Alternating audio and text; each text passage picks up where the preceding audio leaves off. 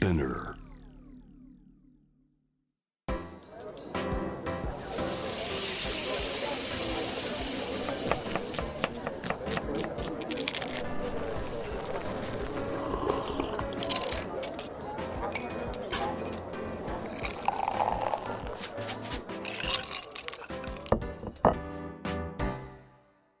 味な副音声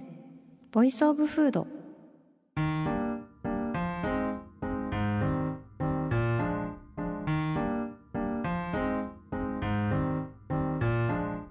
平野咲子のポッドキャスト味な副音声ボイスオブフード第65回目始まりました。この番組は365日食べ物のことしか考えていない食のしもべことフードエッセイスト平野咲子が毎回テーマに上がるフードについて熱く語り音楽のライナーノーツみたいに美術館の音声ガイドみたいに食をもっと面白く深く味わうためのトークをお届けする番組です、えー今回のテーマは遠くにご飯を食べに行きたい後編です。はいというわけで食と旅のお話ね2回連続であのしてまいりましたけれども後半の今回は海外編というわけで海外で出会った食のお話いろいろしていきたいなというふうに思ってます。まあコロナ禍に入ってね海外に行くこと減っちゃいましたけど私もこの間ねちょっと韓国に仕事で行くかもみたいな感じになってたんですけど私のあの空いてるスケジュールとその韓国あの8月はですねビザがないとまだ入れなかったりしてでのビザがですねもうか何千人とか殺到していて抽選方式みたいなめっちゃ狭き門になってて。でそれで私のあのスケジュールとそのビザが取れるタイミングが全然噛み合わなくてあのそれではい。なしになりました。というわけであのねまだ私ちょっと海外に行けていないんですけれどもまあねあのいろいろとちょっと状況も変わってきたかなということでこれからね多分いろんな旅の予定をあの海外で検討されてる方もたくさんいらっしゃるのかなと思うんですけれども、えー今日はね私の食と旅の話海外編ということでいろんな海外の旅の食の話していきたいと思うんですけれども私ねあの学生時代は海外で過ごしていてあのその時はポテトというふうに呼ばれていたと味な副音声でもお話はしてきたんですけれどももうその時はねあの割とあのまあニューヨークの田舎町に幽閉されていたので いわゆる海外の食っていうのでじゃあニューヨークを堪能していたかっていうと別にそういうわけではなくて本当にねとんでもないあのカフェテリアの食事をね毎日本当に食べていてもうビーフとか言って書いてあるんですけどねそのビーフっていうものはですねただただ単純になんか茶色いなんか薄い汁みたいなものの中に本当にめちゃくちゃ歯が折れそうなくらい硬い筋肉が浮かんでいるというもので味がないんですよね。なんかこれは何なんだろうなみたいなところから始まってたのでまあそういう意味では土日で自由にあのマンハッタンに行けるんですけれどもそのマンハッタンで出会ったいろんなレストランとかの体験がねあの逆に輝くっていうのはあってやっぱりこうやって一回そのセンセーショナルな食な体験を通して壊れるっていうのが逆にその魅力的な食体験を輝かせるっていうそのやっぱりこう何でもねやっぱりこう反動っていうのが大事じゃないですか。だからその一回壊れたっていうのが私にとって食をさらに魅力的に感じるきっかけになったのかなっていうのでそのニューヨークの片田舎のそのあの留学体験もね大変感謝はしてるんですけれどもはいというわけでまあいろんな あの旅をねしてきたかなっていうので今日はちょっといくつかその中で出会った旅の食の話したいなと思っていますけれどもあの、まあ、センセーショナルというか結構感動したなっていうので、えー思い起こされるのが一回あのラオスにですねあの数年前に行ったことがありましてあのバンコクでちょっと仕事があってその後にラオスの、まあ、北部のまあ秘境みたいなところでルアンナムタっていうところがあるんですけれどもそこにですねボートランディングゲストハウスっていうもう川に沿ってこうロッジが立ってるこう宿泊施設があってその川ではですね本当にあのラオスの民族の方がですねあの普通に洗濯とかをされているような感じのところで、まあ、タイダム族とか赤族っていういろんな多民族の方が点在して暮らしている北部地方のその郷土料理をですねそのボートランディングゲストハウスっていうところは出されていてでもそこもね本当にあのロッジがですね、まあ、なかなかあのクラシカルな感じというかかなりワイルドな感じであのいろいろ、あの刺激的だったんですけれどもあのラオスはですね結構その竹かごに入ったもち米をですね結構食べるんですよね。でもち米を食べながらこう手でつまみながらなんですけどで割とそのハーブをたっぷり使用した野菜や豆の料理みたいなものがあの結構主流であの初めて食べるのに懐かしいというかなんかねどっちかっていうとねハーバルな和食みたいな印象を受けるんですよね。全然辛くもあんまりないですしあなんか和食との親和性みたいなのがすごくあって私ラオス料理すごく好きなんですけどあの京都にもね今ゆららっていうラオス料理のお店があってこれ私の京都の食いしん坊の友人から聞いたんですけどこれ絶対行ってみたいと思って今めっちゃ星をつけています。はい。というわけで私はラオス料理が好きなんですけれども特にねあのそのラオスの旅の中で結構衝撃だったのはですねなんかあのトラックの荷台に乗ってですねあの朝市に向かったんですけれどもね。まああの朝市っていうのがまああの結構な朝から始まってでまあ割ともう夜なんですよね。朝の4時とかなんで。でそう当然そのラオスはその私の滞在してた地域はですね伝統とかないんですよね。だからもうただの夜闇なんですけど その真っ暗闇の中でみんなヘッドライトつけてるんですよね。でヘッドライトでこう照らしながら人々が野菜や魚をこう売り買いするっていうなんかすごい何て言うんですかレーブみたいな 感じになっていてでなんかお金とかもこうわーってやり取りしながらなんかもういろんな声が行き交う中で魚とかなんか野菜とかハーブとかが飛ぶように売れていくってかなりなあのー、もう祭りみたいな感じになっていてで夜明けとともにだんだんその全貌が見えてくるんですね。最初はヘッドライトの部分しか見えてなかったのがだんだんその全貌見えてきてめっちゃ広い市場だったんだみたいな感じで なんかねそれの衝撃がすごかったですね。あの朝一の経験はちょっと未だかつてないかなっていう感じなんですけれどもやっぱりね旅をしてこうローカルな空気の中で味わう食体験っていうのはやっぱ格別であのー、やっぱりこうね例えばそのじゃああの海外にあるレストランが日本に出店したりとかってありますけれどもやっぱりその土地の雰囲気は絶対にあの輸入できないというかその土地だからこそ振る味みたいなのもやっぱりあったりしてその土地の雰囲気空気みたいなものまではやっぱりあの上陸させられないわけじゃないですかだからそれをねやっぱりその現地で味わえるっていうのはやっぱり尊いなというふうに思ったりはするんですけれども私がやっぱりねあの旅の目的地として特に選びがちなのはどうしても北欧ですね。もう私は何度となくあのー、ねあの話題にしてきている私の大好きレストランノーマがあの北欧にもありますけれどももうねすぐまたノーマのこと語っちゃうねあなたっていうふうに思うんですけれども。やっぱりねノマオタクとしてはですねあのどうしてもこう推しの本当の魅力を分かってほしいみたいな風にねどうしてもこうおせっかいなんですけれどもねそういう部分がありましてね、まあ、ノマについてね人に説明するのはやっぱ簡単なようで難しいというかやっぱりこうキーワードはね世界一のレストランとかアリとか出てくるんですよねっていうところでそれだけ聞くとへなんかすごいですねっていう感じなんですけれどももちろんこの世界一の冠のもと未知なる食材と料理で人を驚かせるっていうことだけがノーマの本質ではないんですよね。やっぱり驚きの賞味期限って一度きりだったりしますしまた戻ってきたいなとかまたこの店に行きたいなと思わせるにはそれ以上の何かが必要だと思うんですよ。それ以上の何かって何なのかっていうふうに思うわけですけれども、まあ、例えばそのなんでありなのかっていうふうに投げかけてくれたりするとそれはすごくノマの哲学に迫るきっかけになるかなと思っていてヘッドシェフのあのレネ・レゼピさん今40代なんですけれども、まあ、ノマオープンした時25歳っていう感じででその時掲げたテーマがその北欧の食材を使って北欧のアイデンティティを持った新しい料理を作ることだったんですよね。それがそのニューノルディックキュイジーヌ新北欧料理っていう風に言われていて、まあ、それまで北欧の高級レストランシーンといえばやっぱりフレンチの真似事というか食材もね輸入物に頼ってばっかりだったりしてやっぱり北の痩せた大地っていう風に美食不問エリアみたいな感じで言われてたんですけれどもそういうわけだからやっぱりガストロノミーっていう食体験を提供するにかなうような食材も調理技術もないじゃんっていう風に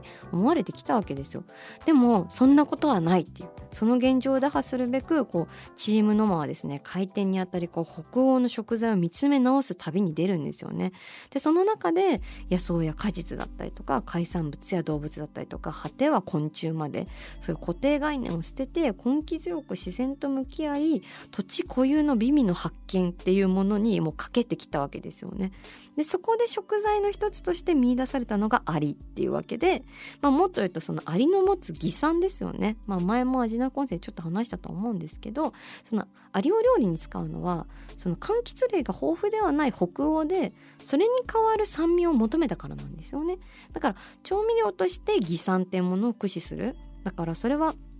あくまで塩や胡椒と同じようにあの酸味としてアリを使っているんだっていうわけで別に食べ手をギョッとさせるためにアリを使っているわけじゃないのよっていうところがあるんですよね。まあでもそうやってね他のどこにもないノマだけの味わいは生まれていてそのノマの打ち出した新北欧料理っていうのはまあ新しい味覚の発見であり食を通してまあその土地の魅力っていうものをさらに深掘っていくことを証明したわけですよね。だから彼らの哲学っていうのは世界中に伝播して、まあ、数多くの料理人や生産者が勇気づけられて自らの自分の土地でも何かできるかもしれないなっていうところが、まあ、今の日本のねデスティネーションレストランとかがこうどんどん増えていったことともやっぱりつながってたりするわけでそうやってそこにしかないものを探求するきっかけとかその可能性の料理みたいなものがこう美食の世界地図を塗り替えていったっていうのはやっぱりあるわけですよね。こうねだからねノーマの料理の上には常に時間と場所があるるっていうふうに言われていて彼らはそのタイムプレイスっていうあのテーマをすごく大事にしていて今地球のどの場所にいてどんな季節の中にいるのかっっていうのが一口食べて消えてしまう料理の中にこう宿っているみたいな風にあに語っているわけで。だからですね本当にあの彼の手記の中にはですねその森の中を濡れた苔を踏みしめながら歩く時のあの素晴らしい感覚を料理にしたいみたいなねあのことも語られていたりするんですけれどもね。そういうなんか今自然のどの季節の中にいてどんな場所に行ってどんな感覚なのかみたいなものがね 料理にそのままアウトプットされているっていうのが素晴らしくて私も記憶に残っているあの料理で言うと例えばトナカイの臓物の盛り合わせみたいなのがですね あの冬はノマはゲームフォレストシーズンって言ってそういうあの、まあ、いわゆるジビエ肉をメインにしたあのコースになるんですけれどもその中でトナカイの臓物が盛り合わせで出てくるんですけれどもそこれがですねそのお肉が、えーと苔の上に置かれてるんですね。でいろんなそのトナカイの あのいろんな臓物が載っていてそこにセップ茸とかホワイトカラントっていう、まあ、ベリーとかが一緒に載ってるんですけれどもそれが苔の上に置かれている。で実はその苔の下にも要素がありましてその下にトナカイのスープが入ってるんですよね。で その苔の、えーと、上の臓物をまず食べてあなんかすごい美味しいな面白いなっていう風になるんですけれどもその上を食べ終わった後にその苔が入っているスープ自体を飲むんですけれどもスープを飲もうとすると鼻に苔がめっちゃ触れるんですよ。でその 鼻に苔がめっちゃ触れることですごいこう森がぶわって広がるというか自分の目線が地面の方にグッて近づくんですよね。だからその目線をもうなんかテーブルの上でなんかなんだろうなこう器用に食体験していましたっていうよりはもう地面を張ってくださいみたいな風に そのなんかこうもう目線操作みたいなことが行われていてそれがやっぱりすごく面白くてそうやってどんどんどんどんなんか料理を通して自然の中に分け入っていくような食体験を提供していくんですけれどももうそのなんかね食体験でその見せていく世界観の巧みさみたいなのがやっぱすごくてもう数時間の食体験の中でその苔の森を踏みしめ山へ分け入りもう一緒に狩猟に勤しんでいるような感覚にもなり火を前に肉を分かち合っているような感覚もなりそのうちこう自然の恵みと先祖への祈りを捧げていてもう最後は新たな命の宿りを目撃したみたいな なんか本当に壮大な没入感みたいなものがもうマジであるんですよ。だからただ座って食べてるだけなのにもう完全に燃え尽きるというかしかもこれ私だけがそうやってトランス状態になったわけじゃなくてその時は4人で行ったんですけどもう全員そういう感じになっててだからもうこんな食体験が他にあるだろうかいやないみたいな。たいなところでのやっぱ世界一っていうのはあるのかなっていうふうに思いますね。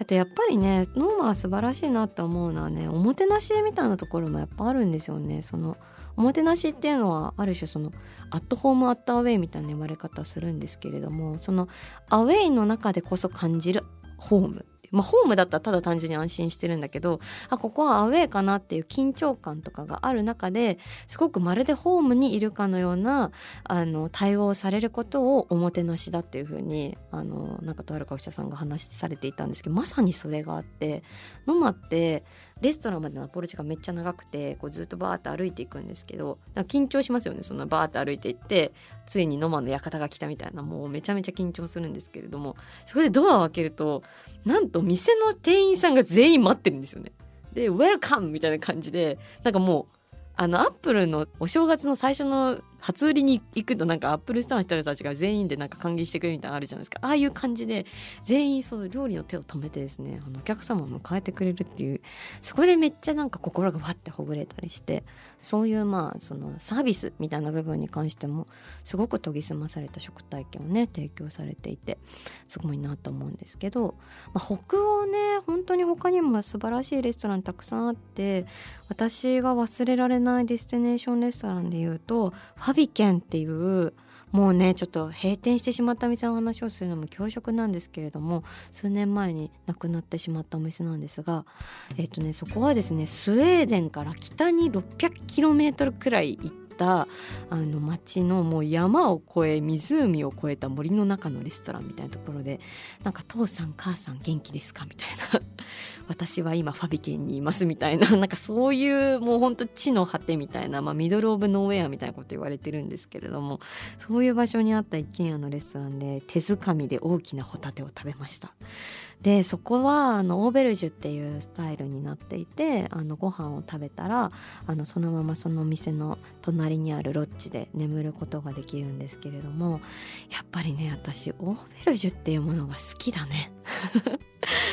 やっぱりあのレストランの食体験だとまあ3時間とか長くても5時間とかでまあ終わっちゃいますけど、まあ、5時間ってめちゃくちゃ長いんですけど まあそういうレストランも存在しますけどオーベルジュになるとその睡眠っていうのが入るのでその食体験が十何時間になるわけじゃないですか。でまあ散々こうなんか圧倒的な食体験をした後にやっぱねオーベルジュでの食体験のピークはやっぱ朝ごはんなんですよね。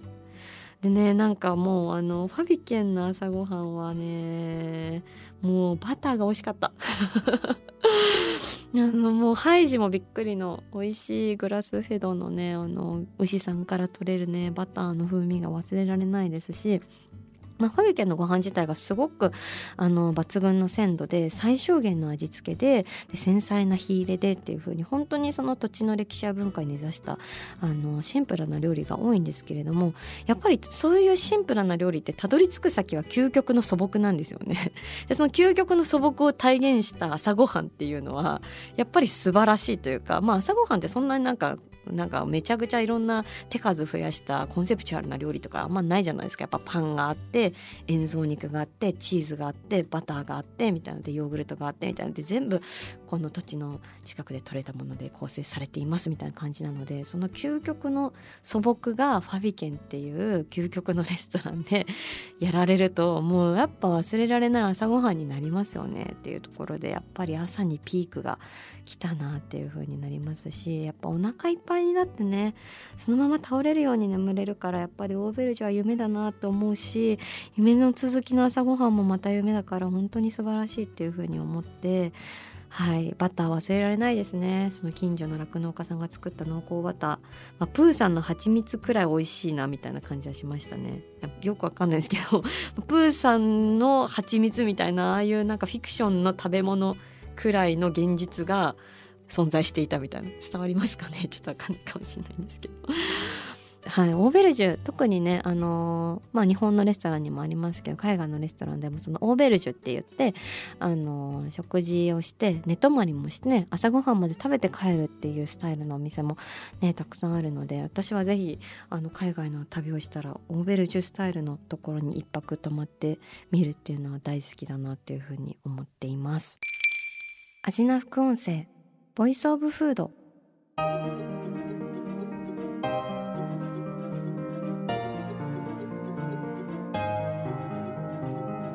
はいというわけで今回は、えー、遠くにご飯を食べに行きたいっていうことで海外編お届けしてまいりましたがいやーなんか話してたら行きたくなっちゃった。ねえ今どこに行きたいかな。でもやっぱりヨーロッパですかね私。うーんでもやっぱりそのヨーロッパの田舎町のオーベルジュとかに行きたいですねフランスとかのね。オーベルジュでのんびりみたいなしたいなっていうふうに思いますけれど。ねもしよかったら皆さんも食と旅の話こんな素敵なレストランに出会いましたとかとんでもない経験をしましたとか多分皆さんあると思うので是非あのメッセージを送ってもらいたいなと思います。番組では引き続き皆さんの好きな食べ物のメッセージも募集していますのであの食と旅の話も含めてあのぜひぜひ、えー、お便り募集しております。メッセージを紹介させていただいた方には番組オリジナルステッカーをプレゼントします。メッセージはアジナフ音声のインスタグラムムをチェックして送ってください。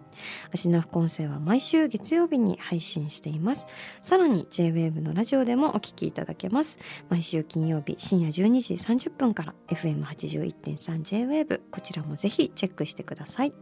平野咲子が届ける味の副音声ボイスオブフード。次回も食べ物への愛を声にしてお届けしていきます。あお腹すいた。